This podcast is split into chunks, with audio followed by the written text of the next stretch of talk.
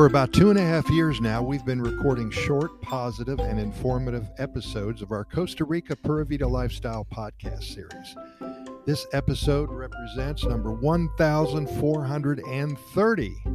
We know you're very busy with your own lives, so we have decided to keep our podcast episodes abbreviated, running from as short as 90 seconds or so to perhaps eight minutes, maybe 10 minutes at the longest.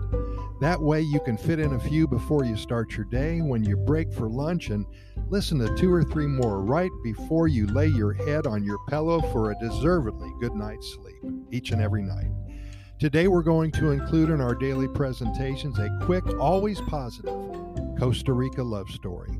At the beginning of April, about two months ago, we asked our readers and our listeners to become personally involved in our series by sending in their love stories that they have experienced in Costa Rica. It's been a heck of a lot of fun hearing from so many people, and we're adding their stories to our website every day at Costa Rica Good GoodNewsReport.com. That's Costa Rica GoodNewsReport.com. Take a look when you get a moment or two. We promise that it will uplift your mind and just make you feel good.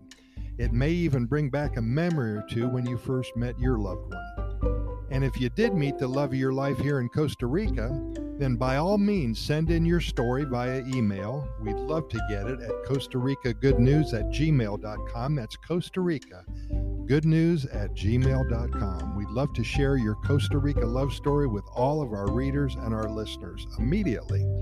With that in mind, here's a quick love story to get you going in a positive light on a beautiful Saturday morning. David and Dixie, kind souls all over the world, seem to find each other, don't they? Most people that I know who are married, both are either nice people or they're either two mean people. That's because people tend to love those who are the same as they are. David and Dixie, they're two kind souls. They're so nice. They love to do good things for others, and that's how they have led their lives since childhood. Dixie was a Girl Scout way back when. She volunteered through her high school years at hospitals and old age homes. She plays guitar and always sang songs for those who were sick. She went to Costa Rica with her church group to volunteer in a high poverty area, and that's where she met David.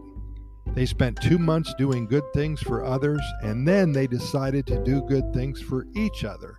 They were married last October and now live in Puriscal, just west of San Jose, beautiful little town. True love, helping others, forever kind, always happy. Gotta love it. And thank you, David, for sending in that story.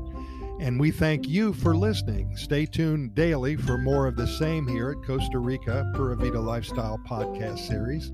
In closing, we're found on all major podcast venues, including iHeartRadio, Spotify, Anchor FM, Podchaser, Apple, and the Google podcast platforms, and most all the other venues. Have a wonderful day, and we're going to see you tomorrow.